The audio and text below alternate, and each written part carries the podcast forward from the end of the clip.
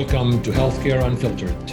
I'm your host, Chadi Nabhan. I'm a hematologist and a medical oncologist, and I have interest in all aspects of healthcare delivery, treatment, leadership, mentorship, and policy. Today's podcast is about clinical advances, and what I thought, as we are now in twenty twenty-two, that we take a look back at the year that we left, twenty twenty-one, and try to discuss probably the most notable advances in hematology that really made an impact in twenty twenty-one. And we need to look at these advances with a little bit of a skeptical lens, because that's how we do it on Healthcare Unfiltered. And who is more skeptical than Papa Heme, Doctor Aaron Goodman? Papa Heme, who is always skeptical, well known for his long hair and for his educational platform on Twitter. So I thought, you know what? Let's have Aaron on the show, and let's try to look at twenty twenty-one and try to look back at some of the advances that we have experienced and noted in clinical hematology. I hope you enjoy this episode, because really it summarizes a little bit of what is clinically relevant. And I certainly would want to get your feedback on the abstract that Aaron selected, because it is ultimately his selection, and I'm here just to kind of poke holes in some of his selections, like I always do. So I hope you enjoy it. I want to also thank you for supporting this podcast and um, being part of the viewership on my YouTube channel, Chadi Nabhan and Healthcare Unfiltered, and the listenership on all podcast outlets. Please share this podcast with your friends and colleagues. If you have some time, write a brief review, refer friends, and uh, just let me know how I'm doing. You can always direct message me on Twitter at Chadi Nabhan, or send me an email to chadinabhan zero zero at outlook dot com. Also, check out my website, w w w dot chadinabhan dot com. And as a reward, and for you being an amazing and wonderful listeners and viewers, let me know if you want to get one of these famous podcast t-shirts, gray or black, free of charge, just as a thank you for supporting the show and being part of the um, listeners um, that always provide feedback and tune in every Tuesday morning. Thank you. And without further ado, a year in review in hematology with Aaron Goodman, Papa Heme.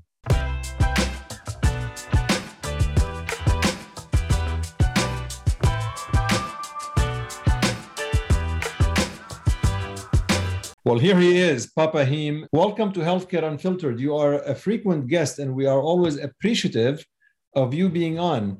So, uh, Aaron, just really briefly for folks who don't know you, which I don't really think anybody on Twitter doesn't know you, but as you know, my podcast reaches people who are not on Twitter, and Twitter is not the real world, Papa. This is yeah, this is true, and your your podcast is expanding. So many new listeners. So, um, fast, fast. So, who are you? Yeah.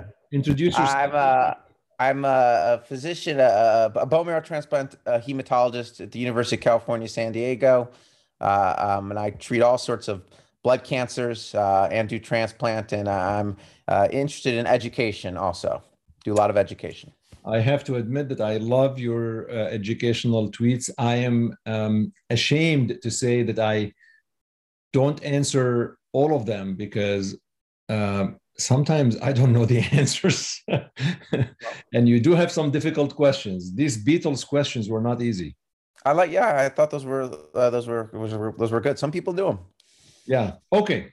So what me and you talked about is we're going to have like this fun episode about, you know, a year in review, a year in hematology review. And I'm trying to think when we would air this. We are taping this on January ninth, but I'm trying to see when we air it, probably sometime in February or something. But anyway, so a year in review, the idea is let's try to focus on maybe, I don't know, top five to ten data points or abstracts or papers that really caught your attention, that had some practical implications in the world of hematology. You are into education, so I wanted to picture yourself that you are tasked by giving grand round presentations on top advances in hematology in twenty twenty-one and the audience are fellows of hematology nationwide. So you really want to teach them what, what you heard. Make sense? Yeah, I mean, I, I got to think about these. Hold on. Um, let's start with one. Go ahead. What? Let's do, let's do, let's do, I'll throw you one. The C A R-T data that we have at ASH, last ASH. What do you think of that? Yeah, so there were uh, there were three studies uh, for C A R-T cells. Uh, at, at well, there were numerous C A R-T studies, but there were three very important ones. They were the first randomized studies with uh, uh, C A R-T cells. They were all for large cell lymphoma, and they were all directed towards uh, uh, C D nineteen was the, the target. It was with the three products, liso-cel, axi-cel, and, and uh, tisa-cel. And they all looked at generally the same patient population, which was um, uh, uh, patients who uh, at first relapse. So they uh, got their chemoimmunotherapy, uh, R CHOP, and then they either were refractory to that chemoimmunotherapy or relapsed within one year. And it was the same population uh, in, in all three studies, roughly.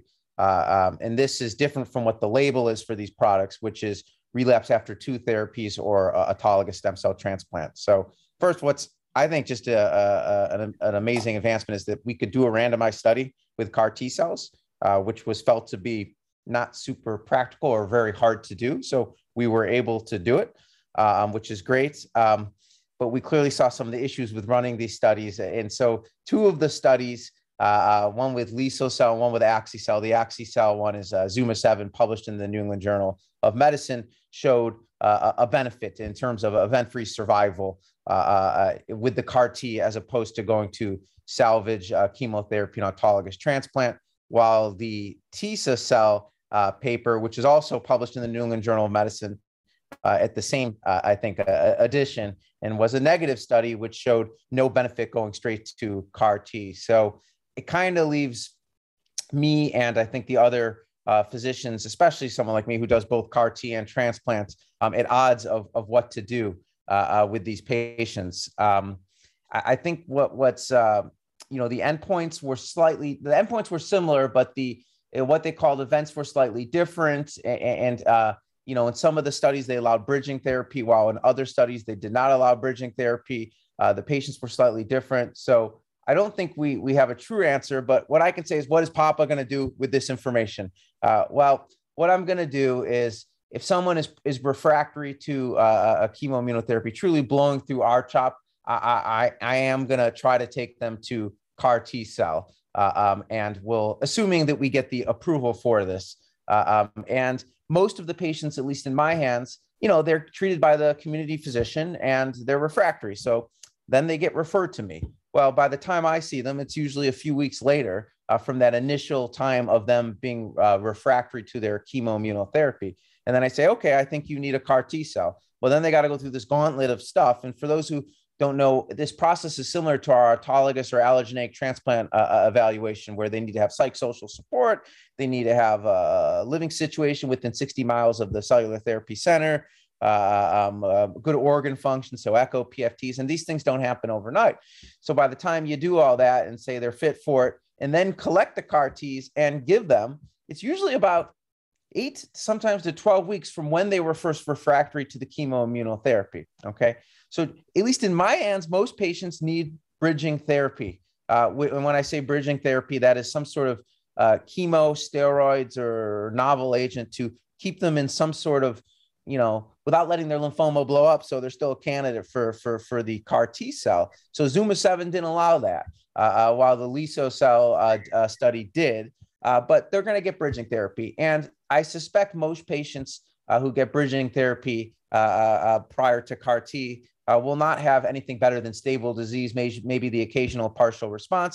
And those patients I will take to C A R-T because they do seem to do better than, than auto. But for those patients who achieve a C R to bridging therapy, well, they're, they're which is rare. You're, it's going to be very rare where you're going to see a primary refractory Uh, lymphoma, uh, then get a C R to GemOx or whatever you do is bridging, but it's not impossible. Those patients I would maybe then still consider for, for autologous transplant. Granted, I know I'm going against the study, uh, uh, uh, but just because, you know, you only have so many bullets to kill this disease. And, um, you know, that's their time where they can still maybe benefit from auto. And I, I, I, I would So, so, so, so if you if you decide you want to do C A R-T though, which product will you use? I mean, technically you've got uh, right. I mean, so so I think you you mentioned C A R-T in general terms as as a as a modality, but let's assume you've got the three products approved for that indication, and and they are. I mean, they are for relapse refractory after two therapies, after yes. two treatments. You're right. I mean, the the on-label is not yet for this particular indication, but let's say it is for the three products. Which one would you use? Liso-cel, axi-cel, or?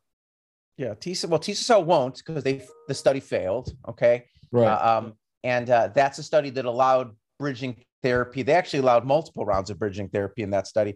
Uh, the axi-cel, I, I would use axi-cel uh, just because the, the manuscripts therein has the longest follow-up right now. Uh, and if you look at the the axi-cel data. And the liso-cel data that's earlier, the, the overall survival curves are starting to split. So I'm hopeful that we will see an o- overall survival uh, advantage. So, uh, and uh, there's a bias to this also. Our center, uh, you know, you, you, oncologists use what they're they're comfortable with. And, and our center uh, was part of the original Zuma. Uh, we were part of the Zuma studies. Uh, and that's the product I've used the most of. I And uh, Uh, where I'm just comfortable with it. I know what to expect. And granted, there does seem to be maybe more toxicity with axi-cel as, a pair, uh, as opposed to uh, liso-cel or, or the other product, but uh, that's what we're comfortable with. So I would use that. Hey, Aaron, how do you think they were able to get by without bridging therapy with Zuma seven? Well, the, that's that's the whole point. They used be- they had to have used better patients, and they didn't. If you look, I you know I didn't look at the study right before we talked to it, so I don't remember the exact details. But there weren't a huge amount that like were consented and then like didn't go on to proceed to their their therapy, uh, um, you know, like intention to treat. You know, they they most made it so it was a better popul. It had to be a better population than what I'm seeing because my patients. Well, there's two possibilities. Either I'm too fast to use bridging therapy, and maybe they don't need bridging therapy, and I get too scared too fast, um, or, or or the patient population was just better, and I suspect it's the latter. Uh, because uh, uh, I know what I've seen, and I've seen even patients with bridging therapy uh, who have explosive lymphoma still don't make it to C A R-T. Uh, uh, um, so, but the liso-cel study, uh, uh, they did allow bridging therapy, and that that study, I uh, presume, were then sicker patients. But again, we don't have the publication yet. So, and and you know the way I was thinking as you're talking in terms of structuring the remainder of the podcast, we'll go over like disease entities, lymphoma, leukemia, yeah. B M T. Blah, blah, blah. I think that myeloma and all that. This way, I think we can think through this. So in in uh, lymphoma as well, um, this is C A R-T. Uh, there was also the Polarix trial that got a lot of attention uh, at ASH and, and so on, and then was subsequently published in the New England Journal of Medicine also. What's your take on Polarix? Yeah. So, uh, and again, just because I hope we have fellows and, and trainees and people interested, let's just go over the, you know, because a lot changed for D L B C L. So the general schema of diffuse large B-cell lymphoma, you have a standard fit diffuse large B-cell lymphoma patient, non-double hit. Uh, they get R CHOP uh, is the standard of care, which it has been um, since I've been an oncologist. And before that, CHOP was the standard for forever uh, until finally rituximab showed a benefit. Uh, for those patients who achieve a remission, they stay in remission and you're done with therapy. Uh, for those patients who relapse, uh, uh, if they're fit, the standard of care was uh, salvage chemoimmunotherapy like RICE, R G D P, and then if chemosensitive, P R or C R, they would go on to autologous transplant, and we would cure twenty to forty percent of those patients. And as we just talked about with the C A R T cell data, that may change. We now, now use C A R T products for those primary refractory or for the patients who've relapsed within one year. And then for those patients who relapse after uh, autologous transplant, they should get a C A R-T if they have not already, uh, um, um, or if they're not fit or candidates. There's all these now stand or you know novel agents like polatuzumab vedotin uh, combined with B R, uh, loncastuximab, uh, C D nineteen uh, directed uh, uh, uh, antibody drug conjugate, uh, and there's um, a selinexor, which I a thousand percent don't recommend using. Okay, so that's our schema for for diffuse large B cell lymphoma. Uh, so the Polarix study, you know, is this practice changing for me? Well, we'll get to the punchline at the end. I don't want to spoil it. Uh, uh, so Polarix was a very, it was a good randomized study uh, done at many centers. Uh, um, and uh, they randomized to R CHOP or polatuzumab plus uh, uh, C H P. So they, they got rid of the vincristine. Uh, that's a fair study. It was a four versus four. They swapped. So they're adding the novel agent polatuzumab vedotin, which is a monoclonal to C D seventy-nine B, uh, attached to vedotin, a microtubule inhibitor.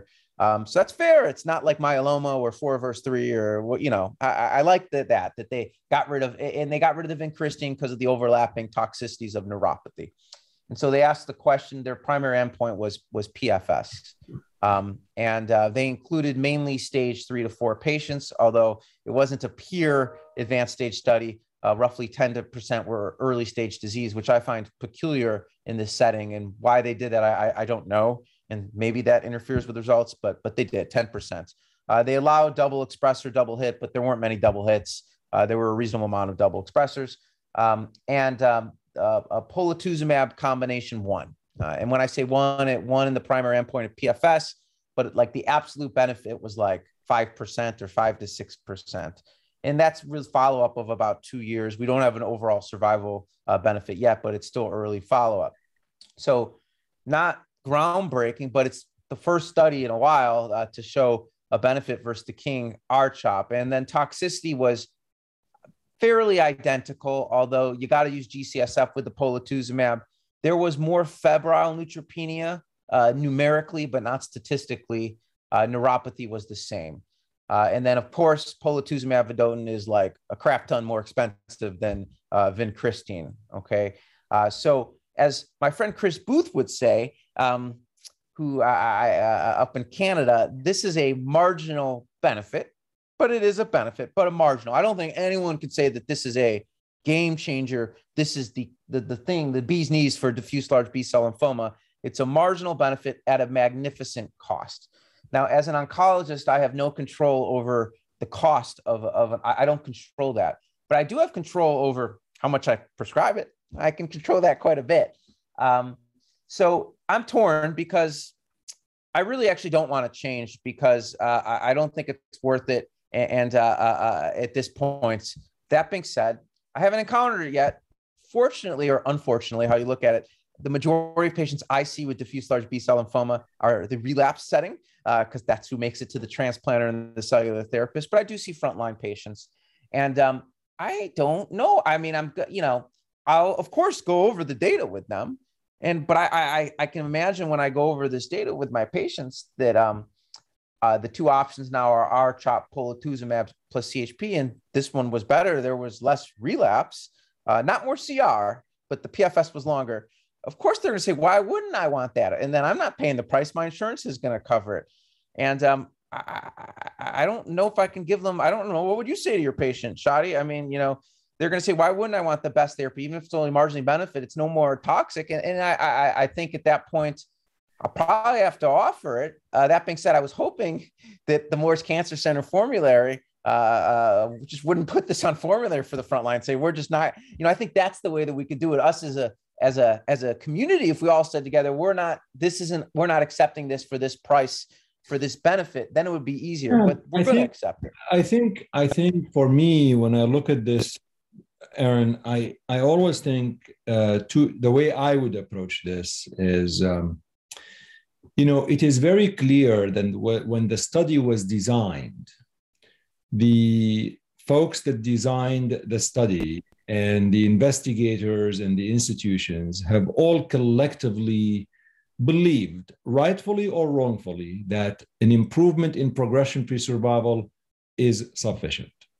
In other words, you know, I'm sure they had this conversation and they said, you know, what is the primary endpoint that will be really be meaningful for us, and they've agreed that it's P F S. Now, it's a completely different podcast, P F S versus overall survival for D L B C L, and I agree with you. I mean, I actually, you know, I, I believe O S is very important in a curable entity in general to change standard of care. But somehow when the trial was designed, P F S was the primary endpoint. So I think if for all practical purposes, the study met its primary endpoint, and it's a positive study. It's, there's no question about it. So, but the, you know, positive is very small positive. It's about six percent improvement in P F S. Whether this will translate into improvement in overall survival or not, I think it's yet to be determined. And I think we'll probably have to wait another one to two years to see if there's a difference. Plus, you have to account for post-progression therapies, which I believe might neutralize things, especially that the benefit is so small, like six percent P F S difference. So I think it's going to be probably the only data that we will have. I actually don't think we're going to have an O S difference, because I think when it's only six percent and post-progression therapy is probably going to neutralize some, some, some advantage. What I believe is going to happen um, is that folks at various institutions will have almost an algorithm. Uh, I think they will say, these are the patients that I will actually treat with Pola versus not. And I think you'll be surprised. I believe that the field within a couple of years will move completely towards polatuzumab. That's my prediction. I agree. I will say that, yeah, we agree P F S was the, the endpoint, but, and this is a whole other podcast, but um, clearly the drug company, right, it's Genentech, would much prefer P F S as the endpoint as it's easier to show. And unfortunately, or fortunately for the drug company, the F D A is going to be okay with that. So, uh, um, and then the investigators are handed this uh, uh, company-sponsored study. You know, they can't they can't say change the primary endpoint. I mean, I guess if they all did, but that's not going to happen. So, so we just have all become okay with this. And again, I think that's a greater issue that's beyond the scope of this talk. And I agree, it's going to be, you know, uh, to, but to be honest, you know, I, I kind of ask myself what I want polatuzumab. Don't I actually don't? I don't really. I guess. I don't know. I'm like, I like couldn't care either way if I got R CHOP or Pola, because that's how much I don't think it helps that much. Uh, but you're right. It was a positive study, and it, it's been forever to get a positive study in this. And, and again, I think it was a well-done study. I don't really have anything critical to say of the study. Uh, um, and, and for that reason, uh, I think, and what I said, when I have my patients, it's going to be tough to not give that regimen. Papa Heme will probably give that regimen. Yeah. Let's, uh, let's stick with non-Hodgkin lymphoma. In yeah. twenty, and, and the way I want to, like in twenty twenty-two, are you going to do anything different in twenty twenty-two for patients with non-Hodgkin lymphoma that you did not do in twenty twenty-one? That's how we're framing this. Anything yeah. else in non-Hodgkin lymphoma that was... But I'll do differently? Uh, like any anything in terms of, if you look at a year in review, anything you in twenty twenty-one that emerged that might change how you would treat patients with non-Hodgkin lymphoma? Uh, not dramatically. I will... Well... Uh, some of the, and I know you're not, uh, you know, in P T C L, uh, uh, um, which is one of my interests, and a little education. I like teaching. Uh, we don't see a lot of P T C L. So, uh, you know, ten percent of, of non-Hodgkin's lymphomas in the United States, and there's many different flavors, uh, but the main flavors are uh, P T C L, N O S, which is basically the pathologist don't know, doesn't know which one to call it, and they just call it that. Um, anaplastic large cell lymphoma, either ALK positive or negative. Uh, angioimmunoblastic uh, T-cell lymphoma. Those are the main ones. Um, and um, what happened two years ago was that they uh, did CHOP versus B V plus brentuximab plus C H P, uh, and that was for C D thirty positive peripheral T-cell lymphomas, and they had to express ten percent or more C D thirty. Just like the polatuzumab study, they got rid of vincristine because of the overlap, overlapping toxicities of brentuximab vedotin and uh, vincristine. So again, another fair study. They swapped out a drug, granted way more expensive. And uh, the study uh, was positive for both P F S and overall survival. Like that's like a, a landmark thing for peripheral T-cell lymphoma and overall survival advantage. And so I largely uh, adopted uh, that regimen. Now, the, the, the, the details, though, are seventy percent of the patients enrolled in that study were ALK or anaplastic large cell lymphoma, which are uniformly C D thirty positive. So really, it's a study of that and very few of the other groups. And the longer-term follow-up showed that in subgroups like angioimmunoblastic and P T C L N O S, that that regimen, I know it's subgroup, but uh, really didn't seem to do much, and if maybe even hurt those patients. Uh, and given that this is, and it, it makes sense, those don't usually express a huge amount of C D thirty, and um, you know, those patients, I'm probably still going to use CHOP, especially the angioimmunoblastics or CHOP plus a, a, etoposide. Uh, so, so that that is a slight change in, in how I do with P T C L, uh, and I'm trying to think of other. The only other thing is a little bit of a, a unicorn disease. There's a, uh, you know, Waldenstrom's macroglobulinemia, so lymphoplasmacytic lymphoma, which is an indolent non-Hodgkin's lymphoma. Uh, but what's unique about the entity? It's, it's right before those lymphocytes. They're about to become plasma cells, but they just haven't yet committed. So they're lymphoplasmacytic cells. And if you think back to uh, lymph node biology. Uh, uh, when when the uh, lymphocytes undergo class switching, that first, they're all I G Ms to begin with, and then they switch to I G G, A A, or all the other ones.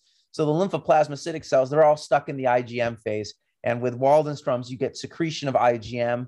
Um, so that's the, and it's a paraneoplastic syndrome with L P L. The I G M's a pentamer, so you see all these unique things with the I G M, hyperviscosity, Uh, and then I G M itself can, so it's it's a cool little unique syndrome that can have quite a bit of morbidity, even though it's an indolent lymphoma. Um, I have been, you know, I'm still treating those patients fit with bendamustine, rituximab, uh, but there's now been uh, uh, at relapse or in patients who are not fit for chemoimmunotherapy, I have been using ibrutinib uh, plus rituximab. Uh, and the long-term data of that came out, and it's quite remarkable uh, uh, that um, more more than half had still not progressed at greater than five years with uh, rituximab and ibrutinib. And in C L L, which is a disease I do not treat, uh, but there was a randomized study with uh, acalabrutinib uh, versus ibrutinib, and it showed they worked the same, and uh, that there was less toxicity with the acalabrutinib, uh, less atrial fibrillation, less bleeding.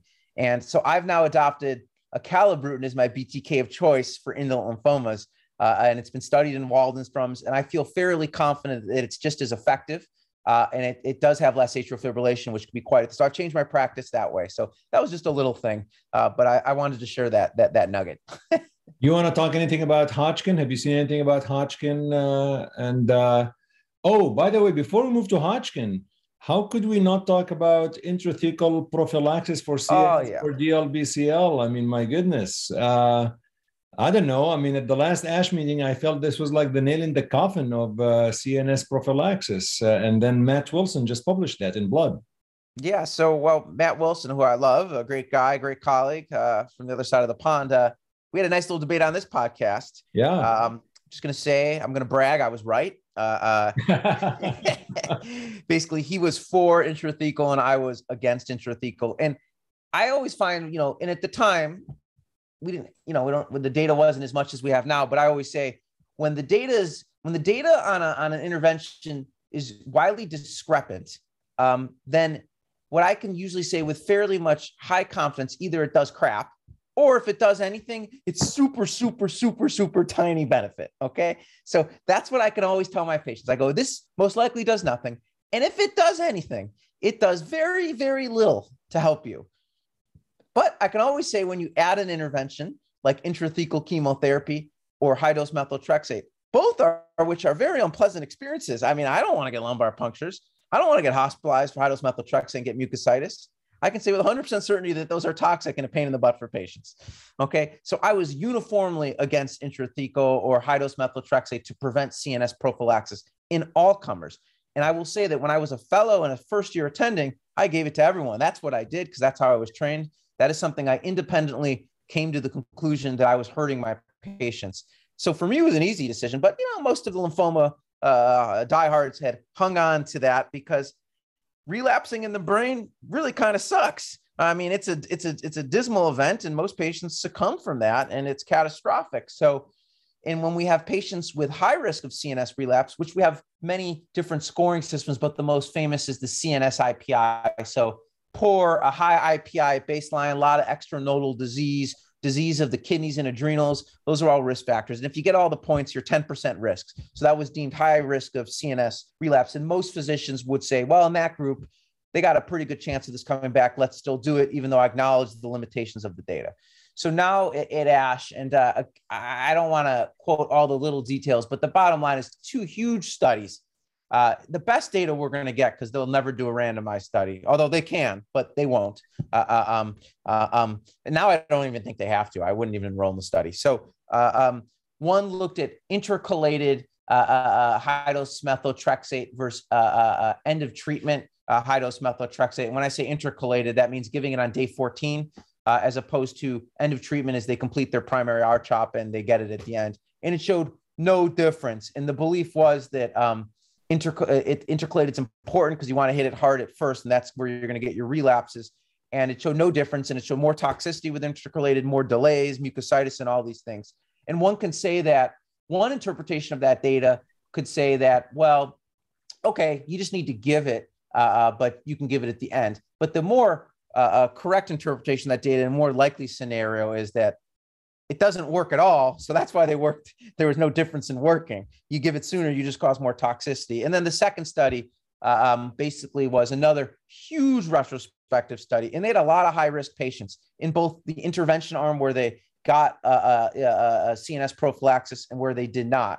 The highest numbers we will get, and there was zero difference between the two.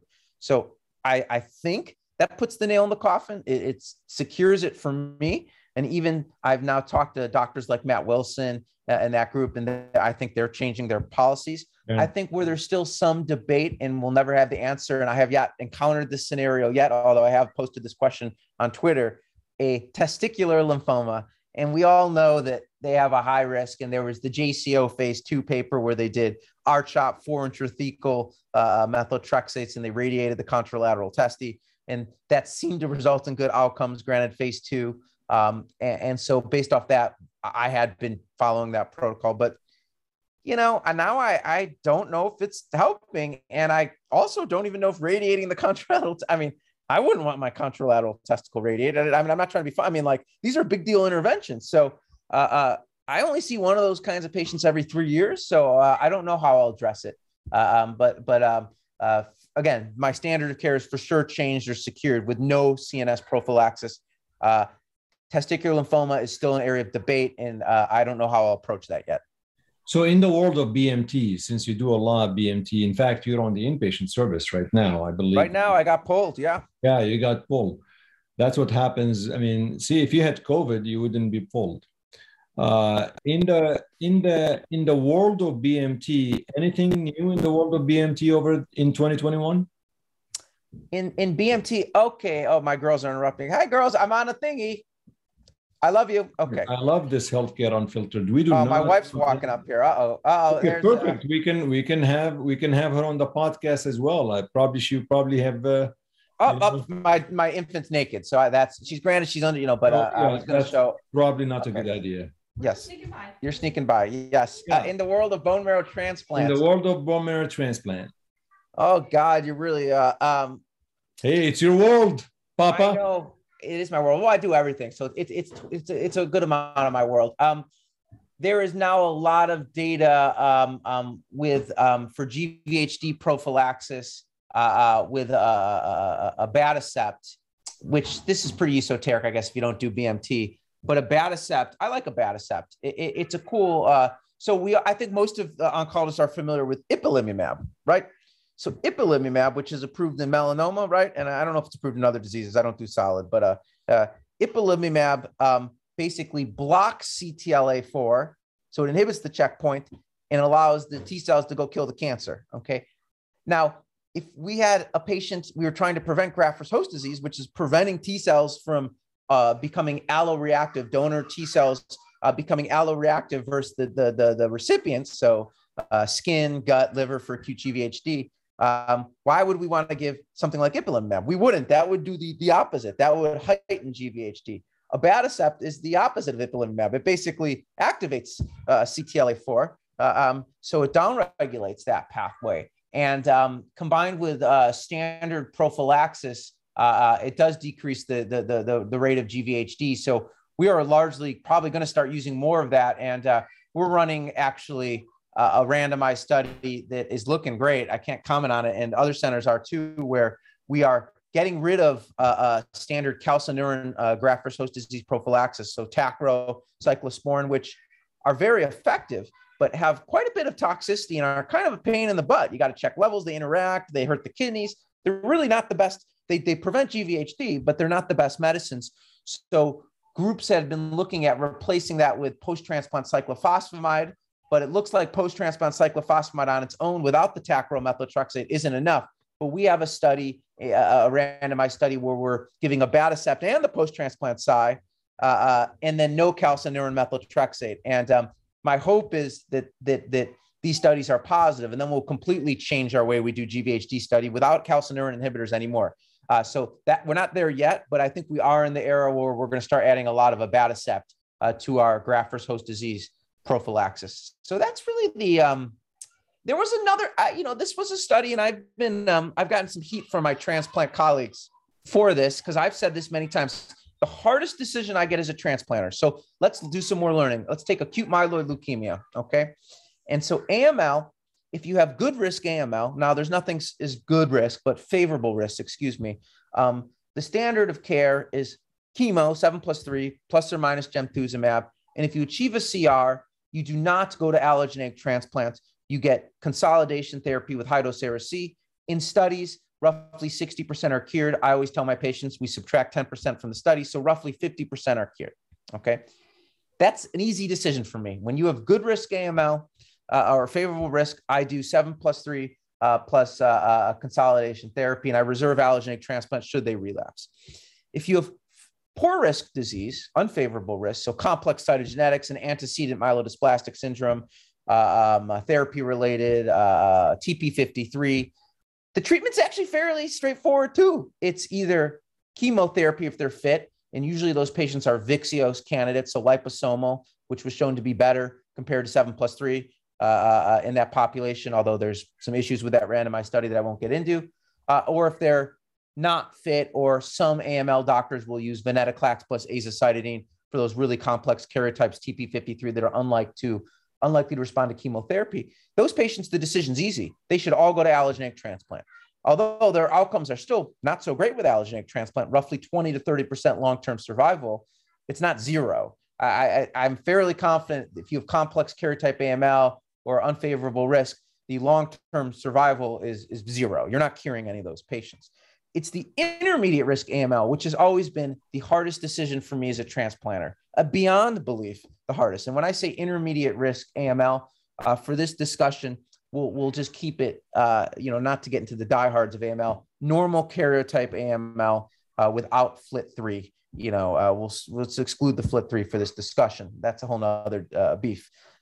With those patients, we don't know what to do. And if you look at the N C C N, it says, give chemo.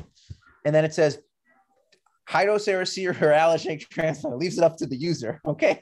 And, uh, and, um, Well, but, but is it, is it but is it possible because you may not have a donor? I mean, is it like possible? Yeah, yeah. So, so yeah. So clearly, but now I will say for those who haven't done transplant, we have a donor now for everyone, basically. Just yeah. about everyone has a haplo donor, which you can use. Uh, you know, a sibling is got a good chance of being a haplo, and all kids are are, are going to be haplo, and parents will be haplo. So, and then umbilical cords. We we it's very rare now where I don't have a donor for anyone. And now you can even use mismatched with post-transplant P S I. There's data that you can do that, and it can be safely done. So that that argument's not as, as big of a deal anymore. So we usually have donors uh, for everyone, and so the debate becomes whether you consolidate them or you give them a consolidation with allogeneic transplant. And we have no rand. Well, we didn't have any randomized data uh, for that, and we um, we had meta-analysis of, of of studies that basically allocated, it was a genetic randomization. So if they had a donor, like a sibling, they went to transplant. If they didn't, they then went to consolidation. Those studies are okay, but there's some biases that are introduced uh, uh, because of that. Well, maybe if you have a donor, and you know, you can find that maybe you're inherently just better risk because of that. You have more support. There's all these things that go into it. You don't know the, so it's not true randomized study. And the meta-analysis of that data showed maybe a ten percent, fifteen percent benefit of doing allogeneic transplant, but it wasn't concrete. And allogeneic transplants, it's not like C N S prophylaxis, right? I mean, C N S prophylaxis, as I said, is uncomfortable and unpleasant, but it's very unlikely you're going to kill a patient by giving them C N S prophylaxis. Right. When you give allogeneic transplants, even in best case scenario, with a fit patient, treatment-related mortality is ten to twenty percent, meaning you are going to, I'm going to say it like this because this is true, kill the patient. You may kill a patient with your treatment modality who is otherwise already cured.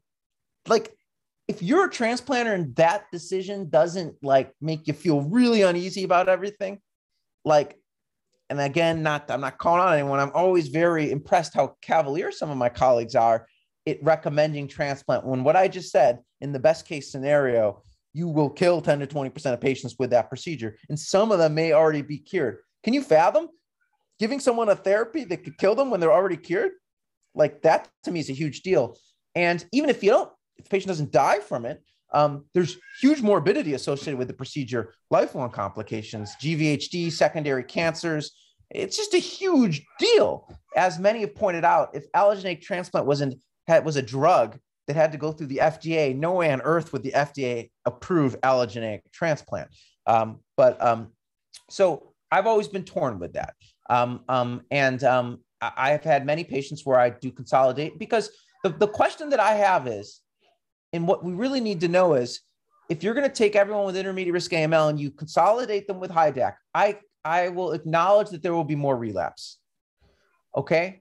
But if you then take that subgroup that relapses and then do them, give them the allo, so only when they need it, as opposed to giving everyone an allo, will there be a survival advantage? And this, you really need a survival advantage in this. Do you understand what uh, I'm saying? Well, yeah, but you know, I mean, I mean, there's obviously an inherent assumption in your question that everybody that relapses after HIDAC, you'll be able to salvage them and take them to oh, allo. Oh, I agree. And, and that's you know, you know, I mean, relapsed A M L is just an awful disease. It's just, you know. I, I agree. And that's always the counter argument. You won't be able to salvage them. Right. But my, I think personally, a stronger argument is we don't know this for true. And we know for sure allogeneic transplant's a bad thing to have to give to someone. Yeah. So no question. I actually never had a hard time giving consolidation. Clearly it's an, you know, if it's a young patient, super fit, good sibling and everything, then like, you know, there's case by case. And, you know, it's getting a little bit easier. We can follow M R D, but, but in general, you know, it, the whole thing's a hard decision. So they did, they did the study finally. They did a randomized study. It took them forever to accrue because of biases by colleagues. This was done in Europe and they didn't, they didn't enroll to the power that they wanted to. They had to close it early, but so hats off. They did what they needed. They, they tried to do the study and, and while underpowered, and there were many limitations, and who they called intermediate risk wasn't the best. They show no difference to the approach of allo at relapse uh, uh, versus uh, upfront. And so that adds, although not, it's not the um, the like nail binger, it's not like the answer all, and we're now never going to get that. It adds more fuel to the fire, at least to me, that I think it's okay. And I think other transplanters should feel okay, not condemning everyone with intermediate risk A M L Uh, to an allogeneic transplant. Uh, that was a lot of talking. I hope my thought process made sense. And I think that is the hardest decision I make uh, in allogeneic transplant. I do not like seeing intermediate risk A M L. It's tough. So uh, we're going to move to a topic that is uh, always dear to your heart, myeloma. Oh, I love myeloma. Yeah, I mean, that's all I hear you talk about. So what has happened in the world of multiple myeloma in twenty twenty-one? Well, I always have to give this disclosure because I don't want to get torn apart on Twitter, which I, I've been torn apart before. I am not considered the key opinion leader of myeloma. I have not designed a trial for multiple myeloma. I am not a myeloma expert. It represents, though, twenty probably percent of my practice as a malignant hematologist. And I do treat patients with multiple myeloma with induction therapy, with transplant, maintenance, and on clinical trials. So I have some insight into the the field. And I am a consumer of the multiple myeloma literature. Okay. So that's the uh, disclaimer. Um, so what, God, there's quite a bit in myeloma. To be honest, I don't think, um, well, I will say practice has changed. It's changed for me. Okay. And uh, we've talked about this on Twitter uh, uh, uh, with a few of uh, my uh, fellow myeloma colleagues uh, who I do some research with. So quads versus triplets. So the standard of care. So let's just take um, whenever you're a little bit of teaching, as always, whenever you see a newly diagnosed patient with multiple myeloma, uh, the first thing you need to uh, uh, ask yourselves is, are they transplant eligible or not? That's your first dividing point. And most patients actually are transplant eligible. We can safely do melphalan autologous transplants uh, up to the age of, I don't usually do you know, seventy-five to eighty is starting to push it, but there's plenty of data that you can do it in older individuals. And we know for sure that autologous stem cell transplantation prolongs first progression-free survival, M R, amount of M R D negativity, and overall survival, okay? And we know that for sure. It's safe, it's cheap. So that's the most important thing is whether they're transplant eligible or not. If they are, they should get a transplant. What, where there is some debate and not a right answer is um, uh, uh, the I F M oh nine study showed us well that if you get standard induction therapy with R V D um, and you are transplant eligible, whether you go to transplant upfront or you save it for later, doesn't matter as far as overall survival, but it does matter for first progression-free survival. I hope that point makes sense. So if you value a long first progression-free survival, you should get your transplant upfront.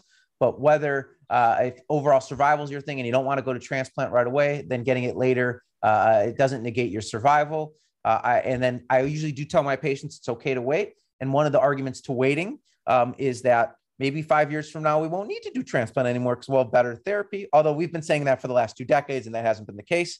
Uh, so I tell my patients that. And then um, one of the arguments for going to transplant upfront is let's get it over with. It's a nice long first remission. And who knows what will happen in five, ten years. Maybe you'll have something bad happening, you won't be a candidate for the procedure. So none of that's changed. Now, what has changed? That, that, that's not yeah. that's not what you would tell them. Yeah, I hope you didn't tell them something bad will happen no, to you. No, no, no. But I, I, well, I, I, I say things. Yeah. But this is how I do my consent. You're witnessing how Papa does some consents. Uh, um, I really go through this stuff with my patients. I present the pros and cons of both sides, and I of course make a recommendation. I would love to have another podcast on patient-centered decision making. The way yeah. not to do it, as I've seen, unfortunately, so much is here's a bunch of options, patient. What do you think? What do you want to do? That's clearly not the way. Is the way you do it is here's a bunch of options. You value their opinions and matters. You say what you would do, and then you say what you would do, what you think you would do given their shoes, and then you make the decision together. Uh, but going back to how my practice has changed. So transplant has not changed. If they're eligible, um, um, they still go to transplant. I tend to do most of my transplants up front. Most patients want to just get it over with and have a nice first remission. Um, So now induction therapy. So up until now, we have been doing um, R V D's basically been the standard triplet. So Revlimid, Velcade, dexamethasone. And um, although never been head-to-head compared to Cyborg D in a randomized phase three, Cyborg D has been compared to other I M I D-containing regimens with, with thalidomide and been shown inferior. So R V D is basically what we're giving everyone outside of rare exceptions when they present with renal failure and, and other issues. And um, now there have been two studies. There's a randomized phase two um, that combined, that looked at DARA R V D versus R V D. Okay, so a C D thirty-eight monoclonal antibody uh, versus R- R- R- RVD, and um, it was better in terms of response, M R D negativity, and all that stuff. And then there was a randomized phase three study presented at ASH, uh, which was isatuximab, which is the other C D thirty-eight directed monoclonal. And that was combined with R V D, and their endpoint was response rate after uh, four cycles of induction. And there was um, more responses, and, and I believe, don't quote me, I'm not uh, M R D negativity. I believe there was. So we now have two studies, one a randomized phase three and one a, a, a randomized phase two. And they are doing the randomized phase three with daratumumab as we speak. And um, you know, again, whether you- so it, it's R V D, DARA versus R V D.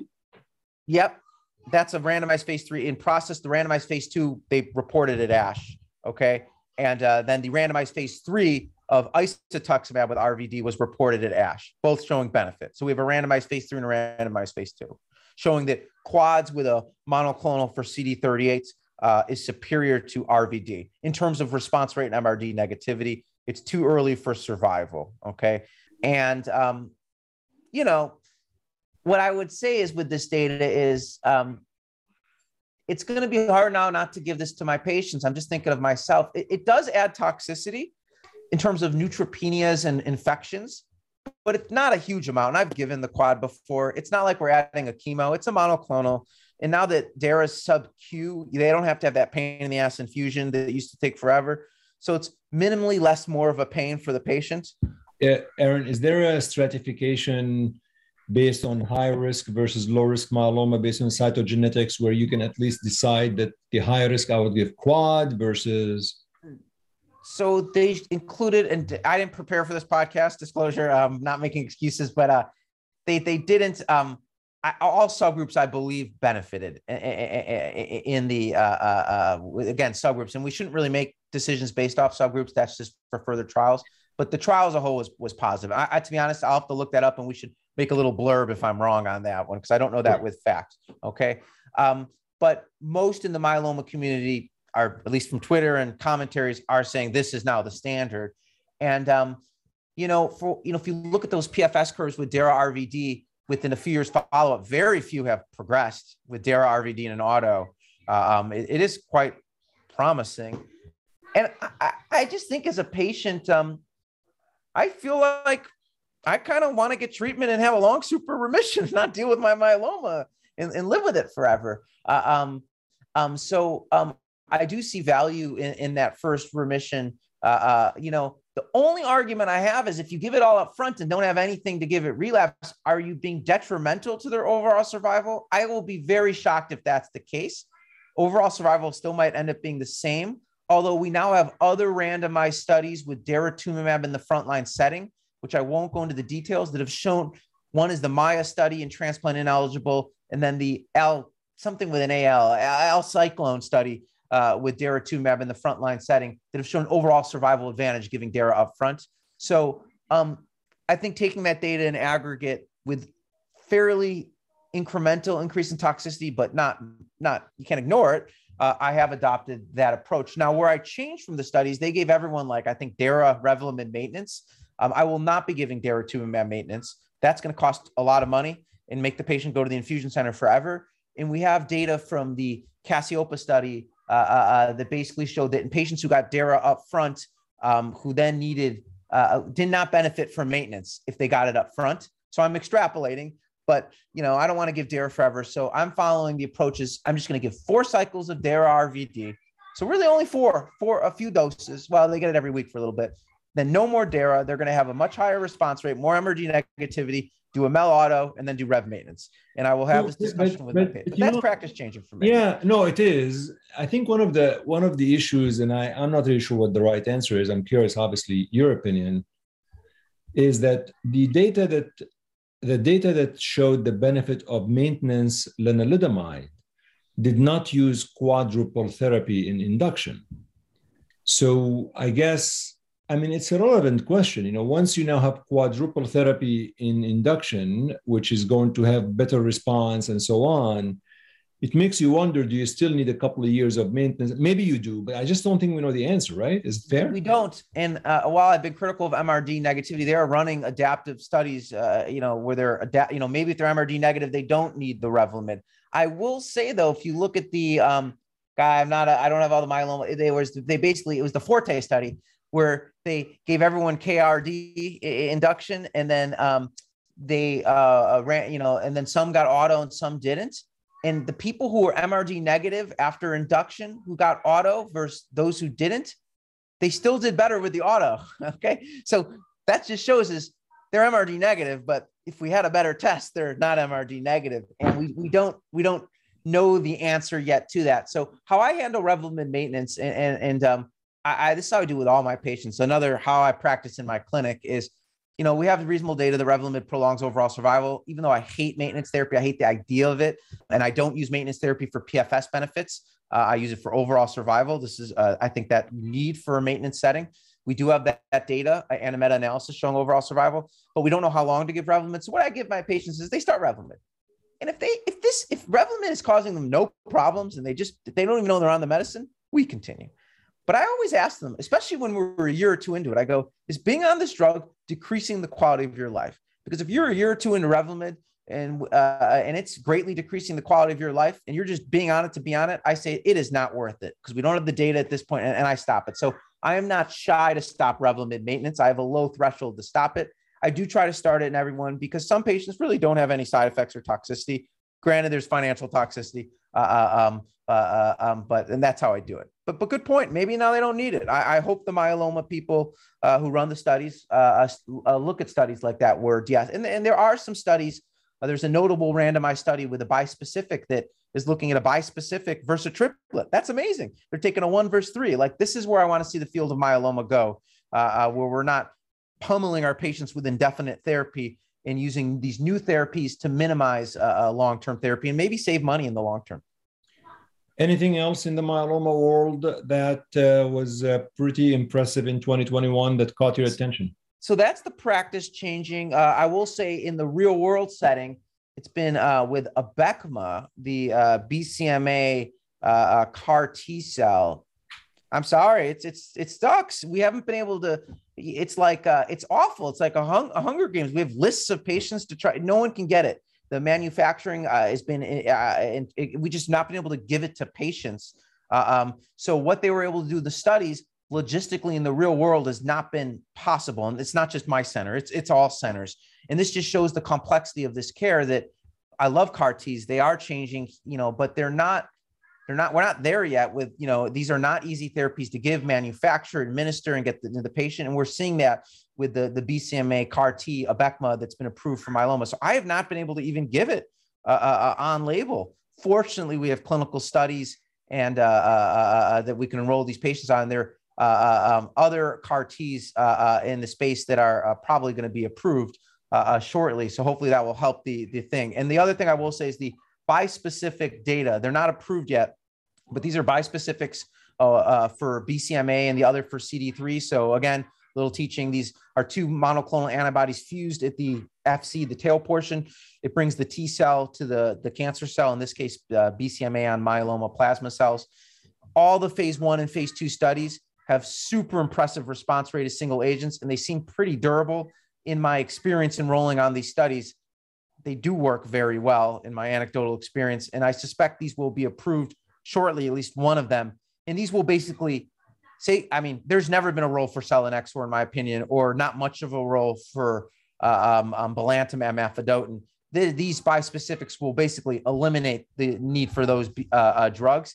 And also, I'll be reaching for those before C A R Ts, I think, in many patients. They're easier to give, and there's no data that one's better than the other, and they seem to have less toxicities uh, than the C A R Ts, although they haven't been compared. So that will be practice changing. I apologize. My kids are crying in the background. This is no, family life. I think yeah. it's uh, perfect. We've talked about non-Hodgkin lymphoma, including T-cell. We've talked about myeloma. We've talked about B M T. Uh, maybe let's just tackle really, really, really, really quick. Anything caught your attention in Hodgkin and in acute myeloid leukemia? I think A M L, you mentioned something about A M L. We mentioned A M L. Um, we talked about um, that. Uh, anything? Yeah, I will Hodgkin? say, can I say what's bad for A M L? Yeah. I got it. Come on. So, um, and this is, uh, you know, I don't want to steal from, from Bernie Marini, who's at, uh, a pharmacist at, at UMich, uh, uh, who you should have on this podcast. That he's fun. That guy's a genius. Introduce us. Yes, I'm a very huge fan. I mean, he just listening. I'm not, I don't, I have a crush on you. Sorry, Bernie. I mean, just listening to him talk about hematology and drugs, it's like I learned so much from hearing him. Uh, uh, but he's been very critical of the drug oral azacitidine. Um, and the study was published in the New England Journal of Medicine.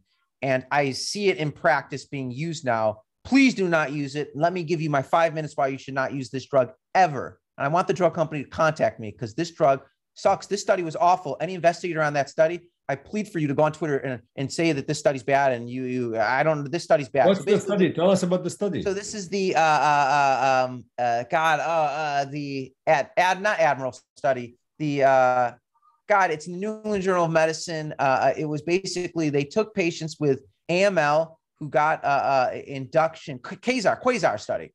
Okay. I think it's called that, sorry. Uh, they took patients, I know the details though. Uh, uh, this was in the New England Journal of Medicine, and they took patients with A M L um, who got induction therapy, so seven plus three, okay? And then you had to achieve a remission, okay? And then you had to not be a candidate for an allogeneic transplant. Okay. We were allowed to get consolidation therapy, but most didn't get much, like one on average, because you had to be enrolled in the study within three months of achieving a complete remission. And, and the study was, so seven plus three, and then you had to be, you had to achieve a remission, a C R, so hematologic recovery, less than five percent blast. And then you had to be enrolled on the study within three months of achieving that complete remission. And you were randomized to either placebo or oral azacitidine. Okay. Um, okay. And um, they, um, so one is the standard of care is high dose A R C. And it's not one cycle, it's like three cycles of high dose A R C. We know that, okay? Uh, um, and um, most patients in the study didn't get much consolidation, if any, okay? And so, and they were biased towards not getting much because you had to enroll super fast after achieving a complete remission. So you yeah. can see if you've only received one dose of high dose A R C and you're an investigator and a spot's come open, you can tell the patient, well, don't get any more high dose A R C, you should enroll on this study of oral azacitidine versus placebo. So that's one problem. And you had to be not transplant eligible. And we'll come back to that in the, in the second. Um, and so then they randomized to oral azacitidine versus placebo. So problem one, not getting standard of care. So the, what would have been a better study is everyone gets their consolidation A R C, which we know benefits, and then randomized to, to the oral azacitidine, but they didn't do that, okay? And then problem number two is, what they would do is you would get bone marrows every so often, like every two months, okay? Uh, um, um, and um, first of all, the punchline of the study, there was a prolongation in overall survival with the oral azacitidine, which I like. I love oral. I love overall survival. It wasn't much, but a prolonged versus placebo. Um, and um, what they uh, what they what they did is a marrow every two months. So you could have in the placebo group greater than five percent blasts in your bone marrow. That's relapse. It's it's binary. You either have A M L or you don't. Okay, but if you were in the placebo group, you would just get more placebo still. If you were in the oral azacitidine group, you had the option of turning up the oral azacitidine dose. So if you were in the placebo group, well, you didn't know if it was oral AZA or not, so you would turn up the placebo dose. So you could have relapsed A M L, okay, and just be turning up placebo, okay?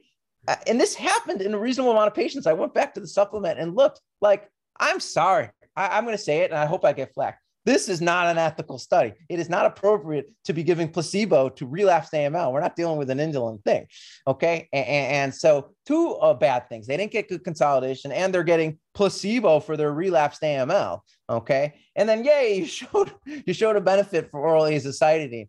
But then if you look, patients who relapse after seven plus three in consolidation, a lot of those patients will then go on to get azacitidine because that's a standard of care. They don't report. Really, I couldn't find it. How many people go on in the control arm to have access to azacitidine? It looks like a lot of them just got like crappy care with hydrea or supportive care. So uh, poor post-protocol reporting and giving. So this study is one hundred percent not practice changing. It pains me that I see people uh, uh, getting oral azacitidine based off this data. And there's no way on earth it's improving the quality of life of these patients. It's mega expensive. Uh, um, so I just think it's a real bad trial. So, um, Uh, that is now in our guidelines. And I, again, I've seen it adopted to practice, but if anyone reads the study, that study sucks and um, should not be given.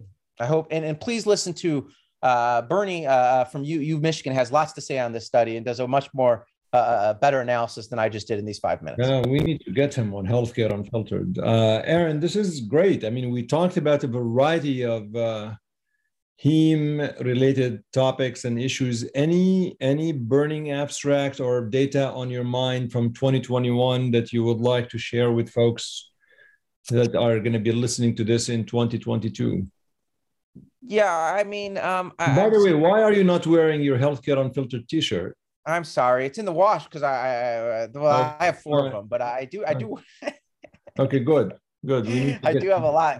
Uh, let me uh, uh, uh, practice changing uh, or things that I'm looking forward to. I am looking forward to more of the mature publications of the of the B C M A bites and and uh, and approvals of, of those agents. I'm still eagerly awaiting the publication. This is I I, I promised I wouldn't go COVID, but uh, there was a randomized trial of uh, selinexor for COVID. Okay, that they that they. The uh, C E O and the, they were all saying this was going to be the fix-all for COVID. I don't, first of all, I mean, giving someone with COVID selinexor seems like the worst idea in the history of time, uh, but they convinced centers uh, to, to open this study. And they were, I remember years, a year and a half ago, they were like making me, they were pleading with me to hear this, this preclinical data that this is going to be amazing. And I said, just show me in patients it works. Well, they never really published the data, but there was a press release that it failed miserably, uh, uh, selinexor. I'm still waiting, Karyopharm, for you guys to publish that randomized data. I, I would like to look at it, but uh, some uh, uh, fail for selinexor. Um, what else? I know that you're putting me on the spot. Uh, no, no, no, no. We we can't cover everything. I mean, I realize yeah, we can't cover to, there things. Are things I'm looking for. I can't come up off the top of my head. We can't cover thing everything in an hour. I think, you know, my my idea was let's just talk about few data that really intrigued you and and so on. And uh, I think that uh, we covered quite a bit. Well, I'm trying to think how else I changed practice. I mean, those were the... I think you're uh, probably using Epoch-R for everyone. Oh, can we talk about that a little bit? Yeah, you've got a couple of minutes. Let's talk Epoch-R. Are you yeah, using it um, for anybody? Yeah, so um, Epoch-R, I've now one hundred percent changed my practice. I, I was still occasionally using it for uh, uh, uh, the rare double uh, hit. Uh, so, you know, B C L two translocation, M Y C translocation. I will not give dose-adjusted Epoch to anyone outside of primary mediastinal B-cell lymphoma, even though I truly think if they ran a randomized study, it probably wouldn't be any better.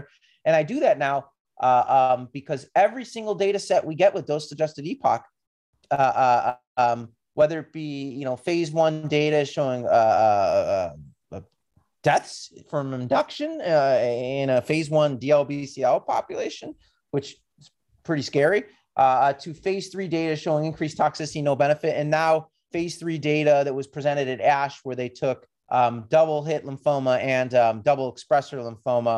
And they, yes, they did Epoch plus venetoclax versus Epoch. And they showed that by adding the venetoclax, um, there was no benefit and there was more death and they had to halt the study early. Uh, it just shows it's not a friendly regimen to adding anything. It's clearly uh, unpleasant. That, to me, it's a no-brainer now not to give that regimen. I, I hope we don't hear about E P O C anymore on Twitter uh, or in studies, especially now that we have Polarix data. It's just not, it's just, a, they listen, the right? This was an N I H regimen that they came up with it, I think, or then N C I. No, I, listen, mean. I mean, you can't. They, they like tried. This- uh, listen, I'm not, they tried. We've now shown it sucks. It's no good. It hurts patients. Can we stop giving it? Thank you. Well, we probably can't stop, but thanks for trying. Um, I mean, all right. It's well, bad. It's bad. It's bad. It's bad for patients. It, it, and it's it's toxic. How and a whole nother talk. How that's the de facto standard of care for H I V-associated lymphoma amazes me to this day. That that is the the standard of care. So we've now studied it in non-H I V in numerous settings and have shown no benefit and added toxicity. You, does anyone think in their, their, their right mind, if you ran a randomized study in the H I V population, that this regimen would be better? So something unique uh, in, in that population. If anything, it's going to be even more toxic because yes, we do much better with H I V, but they're on lots of other medications and they tend to have some other, sometimes issues, especially when they're diagnosed uh, uh, with low C D four counts. So I, I, I mean, I would that I would love to do that debate. How is that the de facto regimen for H I V? It amazes me. Um, but that's um, so I don't use it in H I V lymphoma. I mean, in Burkitt's, yes, but in like a, a standard, I, I just give them R CHOP. Aaron, it's always a pleasure to uh, have you on Healthcare Unfiltered. I think next time I'll probably see you at um, ASCO Chicago, right? I don't usually go to ASCO. They tend to, uh, um, you know, not do too much heme, but I, I might go. Um, well, Chicago, I kind of want to go. I, I did have a lot of fun. Yeah, yeah. I, I, I actually, I had a lot of fun uh, at ASH. They managed to pull off that conference, I thought, safely. Granted, it was before the Omicron invasion, uh, but to my knowledge, you know, they tested. We all, had, you know, I, it can be done. And uh, there was something, you know, again, you know, um, there's something nice about being with friends and, and, and like, if, if like I got to see you, Chadi, I got to see it, and it really, I think it motivated a lot of us who've been, you know, even me, I'm getting a little burned out with uh, uh, the amount of clinical work and all these things and COVID. It was nice. So I, I, I'm hopeful the conferences in person, I think will be a, a motivational push for, for the oncology field. It is, it is going to be in person because we need that for the economy of the city of Chicago. Yes. My grandfather does turn one oh one. So, um, Uh, that's okay. An excuse to visit him in Chicago. Yes, and I can't wait to be at the party. Yes. Aaron Goodman, Papa Heme on Healthcare Unfiltered, as always. Thank you. Thank you.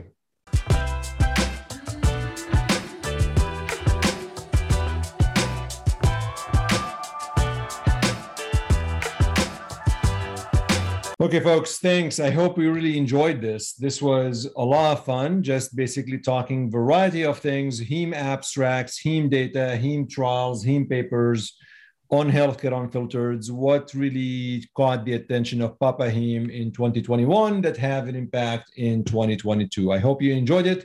Please let me know about this podcast, about other episodes, and by direct messaging me on Twitter or by sending me an email on my website, w w w dot chadi nabhan dot com.